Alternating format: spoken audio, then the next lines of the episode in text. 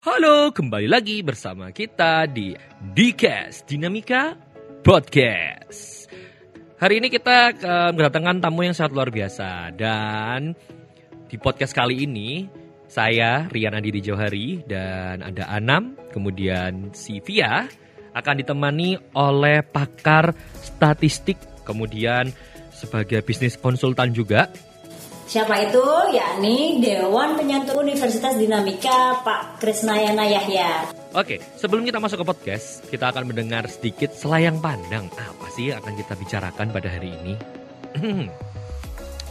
Tahu nggak sih kalau perkembangan teknologi semakin berkembang loh sekarang, apalagi di masa pandemi seperti ini. Teknologi benar-benar mempermudah untuk aktivitas manusia yang ada. Dengan berkembangnya teknologi ini, maka hampir seluruh sektor juga harus berkembang. Ekonomi, pariwisata, pendidikan, ya hampir seluruh sektor lah harus benar-benar memiliki basis atau terintegrasi dengan teknologi yang ada. Integrasi belajar dengan teknologi, integrasi administrasi dengan teknologi, ya, dan ada ruang-ruang baru dengan masuknya kita ke digital society ini. Apa itu? Orang kalau membayangkan teknologi informasi itu ya di muka komputer saja gitu ya. Tapi hari ini ada internet, ada ekonomi kreatif gitu, yaitu ekonomi yang mengandalkan talenta orang yang kreatif. Tapi kata kreatifnya ini jangan diplesetkan cuman menggambar, bukan. Ini kreatif dalam berpikir dan bertindak. Nah, berpikirnya itu mengembangkan konsep-konsep digital dan menjalankannya dalam perekonomian ya. Keterampilan-keterampilan digital itu akan mendominasi dunia bisnis kita ya. Toko retail itu sudah banyak digantikan oleh online shops ya. Teknologi keuangan itu makin banyak perangkat untuk menggantikan sehingga kita menjadi cashless society ya. Jadi uang-uang digital akan makin lama makin populer dan kita semua akan ikut dalam transformasi ini. Apa itu? Ya semua perubahan akan mengarah pada digitalisasi ya okay. hampir semua pekerjaan itu baunya itu bau digital gitu ya keterampilan mengintegrasikan melakukan semua jenis pelayanan itu makin masuk ke digital system ya. Dan ini tentu membutuhkan orang-orang muda belajar dalam bidang-bidang ini gitu. Dan sangat luas mulai membangun sistem informasinya, membangun database-nya, membangun model-model aplikasi yang makin ramah layanan ya meningkatkan integrasi. Hampir semua bidang akan mengintegrasikan aspek keuangan di dalam digitalisasi ini ya. Bahkan di pemerintahan akan menerapkan transformasi yang menjadi sangat kuat untuk melakukan digitalisasi ini ya. Sehingga segala aspek perencanaan sampai eksekusi sering-sering tidak lihat orang, tidak lihat manusia, tapi informasinya lebih penting daripada kelihatan orangnya gitu ya. Dan ini tentu akan mengubah penyiapan SDM di masa depan ya. Jadi ajakan ayo masuk ke era digital ini lewat belajar. Dan belajar itu tidak lagi hanya tatap muka ya. Sebagian masih akan dan harus tatap muka tapi sebagian besar lewat teknologi digital ini ada YouTube, ada Zoom, ada Google Meet, ada macam-macam teknologi yang bisa mempertemukan orang lewat sistem dengan orang lain. Bahkan belajar itu sudah banyak materi yang di YouTube kan, ya. ya. Bahkan ada banyak cara belajar interaktif lewat artificial intelligence. Ya sehingga kita belajar sambil bisa dievaluasi gitu ya. Nah ini semua membutuhkan dukungan anak muda yang ingin berperan dalam ruang yang kita sebut digital society ini dan ini Indonesia mulai tahun 2000 dan selanjutnya akan masuk dalam perekonomian yang ya kita sebut saja perekonomian yang makin digital base gitu. Oke, Pak, uh, kan ini kita lagi ngomongin tentang dunia digital nih, Pak. Nah, uh, dengan kondisi Indonesia yang seperti ini apalagi ditambahin dengan pandemi yang ada sekarang tiba-tiba ada. Nah, apakah menurut Bapak ini uh, Indonesia sudah siap dengan pembelajaran yang diubah ke menjadi digital? Terus uh, gimana sih kalau misalkan kalau masih belum siap kan ada tuh, Pak yang uh, teman-teman anak-anak yang masih kekura uh, kesusahan dalam uh, belajar melalui digital. Ya, ini menjadi tugas pemerintah hari ini menyiapkan infrastruktur di semua lini ya. Ada yang pakai fiber optik ada yang harus pakai satelit ya. Oke okay. ada teknologi-teknologi yang nantinya itu memudahkan dan memurahkan proses telekomunikasi secara umum, tapi juga interaksi digital ini makin lama makin jadi keharusan ya. Karena itu pemerintah daerah di mana pun harus mengutamakan itu karena dalam situasi pandemi ini kita menuntut adanya infrastruktur yang bisa untuk anak muda itu belajar ya okay. dan ini rancangan-rancangan untuk belajar jarak jauh ini akan menjadi dorongan utama untuk menyediakan layanan pendidikan gitu ya jadi di awal-awal mungkin sampai akhir tahun ini kita semua akan mendayagunakan teknologi digital dan menuntut support dari provider yang ada untuk tidak hanya memikirkan dalam tanda petik uang cash yang didapatnya tetapi mari kita juga dorong supaya semua provider mau melayani lebih banyak orang yang mungkin membutuhkan ini dan akan pada saatnya nanti akan menjadi kebiasaan ya. Okay. Jadi yang hari ini masih dianggap apalah ini agak canggung Kaget begitu gitu ya, ya tapi hari hari ke depan itu menjadi kebiasaan kita hmm, gitu okay. ya.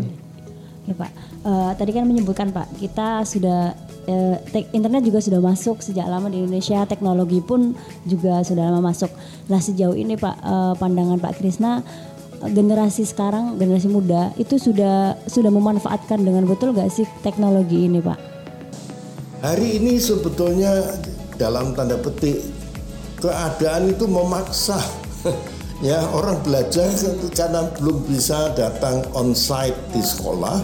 Ya hanya bisa kalau kita terhubung secara virtual ini ya dan itu hanya bisa kalau pakai teknologi digital gitu ya.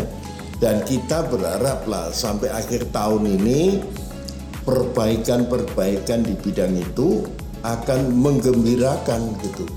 Dan ini memberikan tekanan untuk memberikan layanan digital sebagai salah satu layanan dasar gitu ya. Artinya gini lah ya kan ada guyonan yang mengatakan dulu bahwa handphone disita pak.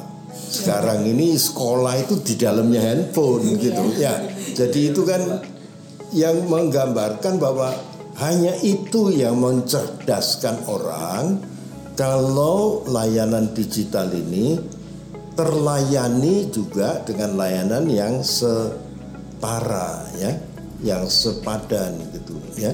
Dan kalau ditanya apakah itu mahal? Enggak, ya. Bahkan ada handphone yang harganya cuma 300 ribuan gitu ya. Dan mestinya itu memberi jangkauan pada kelompok masyarakat yang ekonominya terbatas pun masih bisa meraih pembelian alat-alat itu dan dengan itu dia punya akses yang lebih luas. Nanti bisa dibilang selama pandemi ini sudah uh, peralihan peran teknologi sudah ini ya Pak ya sudah mulai ya, bisa dirasakan. Cobalah kita lihat ya misalnya saja ya penggunaan teknologi untuk ketemu-ketemu lewat Zoom, Google Meet dan sebangsanya itu. Ya, ini kan dulu sebelum pandemi kita hampir tidak dengar orang bikin itu. Iya. Ya. Lebih Dan ketemu ya. biaya itu menjadi mahal karena mengumpulkan orang, biaya perjalanan, ya, dan membuat keputusan itu lambat. Hari ini kita didorong untuk mempercepat dan meningkatkan efektivitas, ya. Jadi bisa ngajar lewat Zoom, bisa rapat pakai Zoom, bisa konsultasi pakai Zoom ya, bahkan bisa berkoordinasi lewat Zoom ya. Jadi siapa yang tidak akrab teknologi akan jadi tertinggal sekali. Pak, eh, untuk membiasakan teknologi ke arah belajar dan berinovasi Pak itu harus diajarkan sejak kapan sih Pak? Atau apakah sejak sekolah dasar? Praktek di lapangan kita lihat anak-anak kita umur tiga itu sudah bisa mencari sendiri informasi. Ya, gadget. ya? artinya kalau itu dipandu secara interaktif dalam tahap-tahap yang sesuai dengan psikologi perkembangannya, anak kita ini menjadi kesannya lebih cerdas. Itu bukan karena memang lebih pinter, enggak, tapi paparan informasi dimulai sangat dini, ya. Ya. Jadi anak umur tiga itu kalau lihat ayah ibunya main gadget ya pasti dia juga ingin tahu apa isinya gadget dan bisa apa buat dia ya.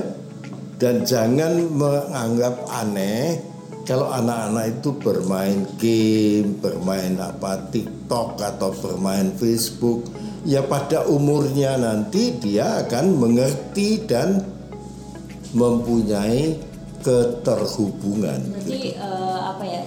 Jud- Judgement buruk terhadap anak-anak yang sudah main gadget itu salah ya Pak ya? Ya hari ini kita sudah mesti menerima bahwa itu adalah sebuah tool yang akan bermanfaat kalau dipandu dengan baik ya. Jadi bayangkan kalau anak harus mencari 50 jenis burung ya mencarinya kan susah di alam ini ya tapi kalau dia tahu Google maka dia bisa menemukan itu rupanya bahkan suaranya warnanya sampai ke teknis oh kapan dia musim bertelur kapan dia bermigrasi ya.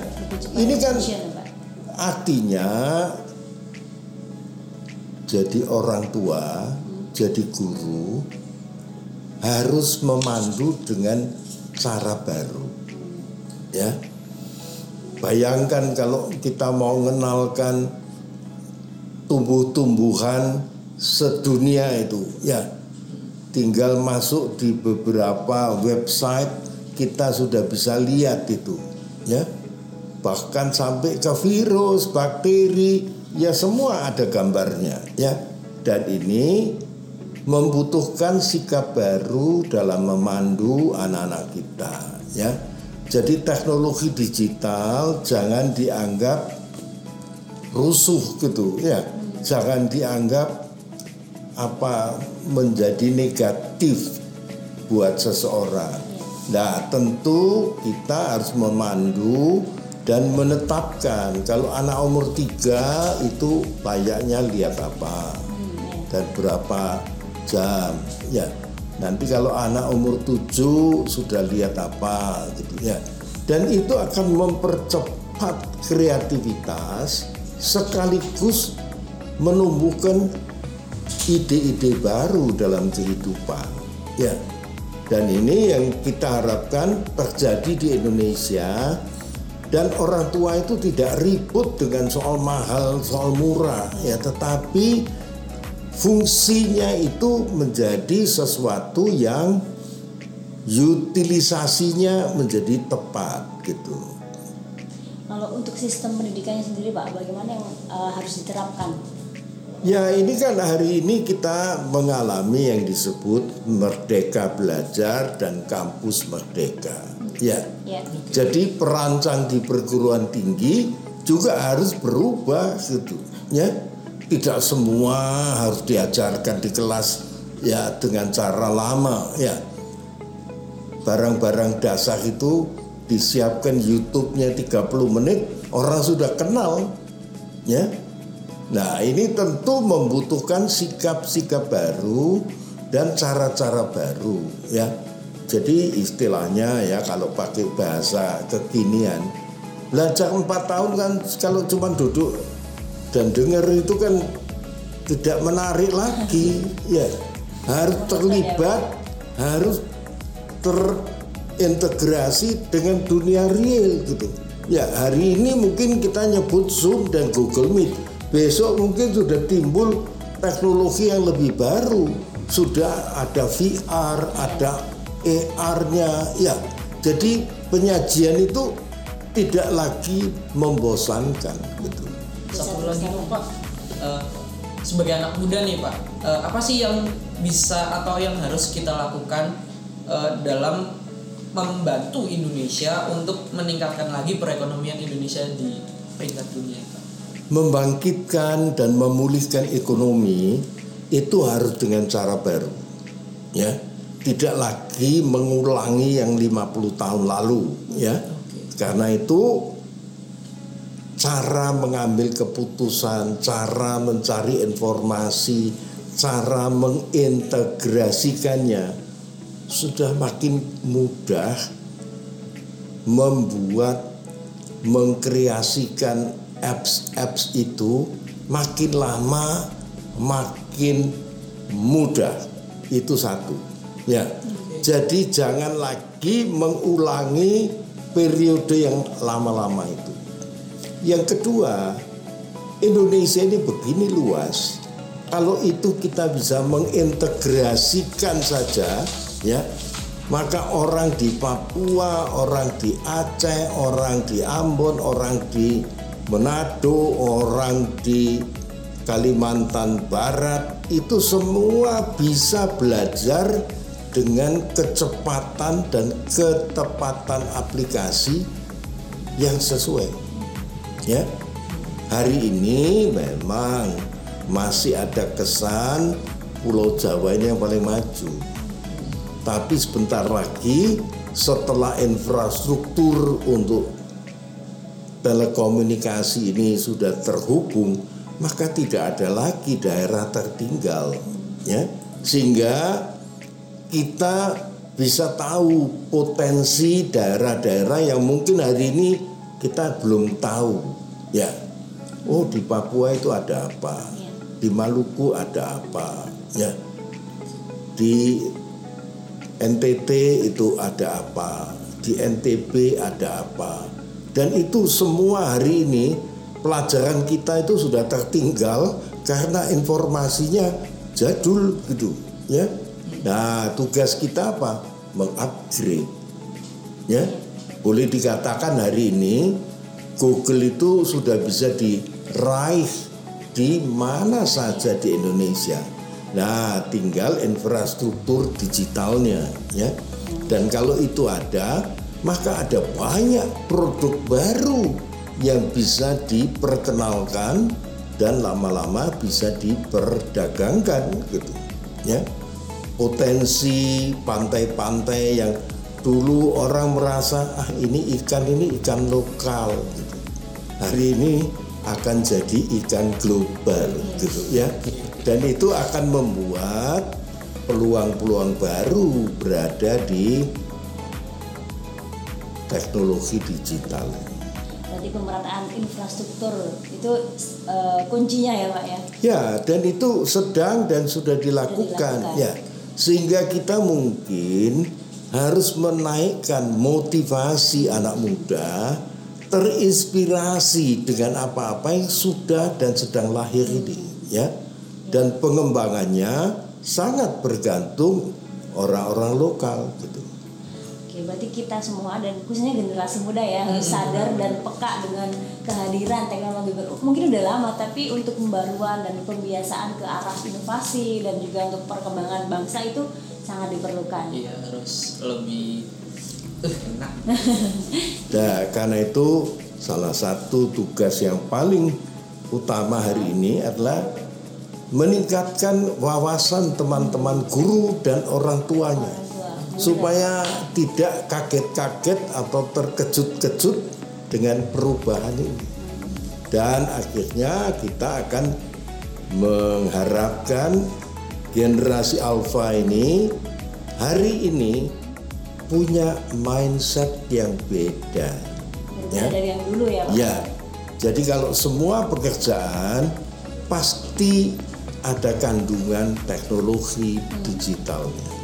Ya, Pak, untuk terakhir pesan dan motivasi untuk uh, generasi muda Pak, apa yang harus dipersiapkan dan dilakukan? Mari kita menghadapi tantangan teknologi. Jadi jangan lihat sukar atau abstrak atau apa. Tapi kalau kita belajar step by step, ternyata gampang sekali. Ya, ya sudah tidak terlalu rumit seperti yang dibayangkan ya dan maaf kalau materi belajar di SMA itu sudah berubah juga maka tidak ada orang merasa sulit belajar gitu ya kenapa? Ini semua sebuah perkembangan yang sangat cepat dan sangat ramah ya. Dan teknologi ini akan menjadi penggerak dari perekonomian. Siapa yang mau belajar dan mau terlibat dalam perekonomian tidak bisa menolak teknologi digital ya. Untuk Pak Tisna motivasi singkatnya untuk mahasiswa Undika khususnya Pak. Ya hari ini mari melihat tantangan ke depan itu sebagai ajang tempat berkreasi. Kalau kita bisa berkarya secara inovatif, maka kita ikut memajukan negeri ini. Ya, jangan lagi segala-galanya import atau tunggu hmm. Orang di luar sana berinovasi. Iya. Kita di dalam negeri ini punya potensi karena 134 juta anak muda akan berkarya, bersentuhan bahkan berinovasi dalam teknologi digital. Baik, terima kasih Bapak atas waktunya telah berbagi bersama di Dikes Dinamika Podcast dan untuk teman-teman semua tetap dengarkan terus podcast kesayangan kalian di Dikes Dinamika Podcast berikutnya karena bakal mendatangkan berbagai narasumber yang luar biasa dan untuk berikutnya nggak hanya cuma podcast aja kita akan masuk ke video podcast. Terima kasih atas waktunya semuanya. Salam.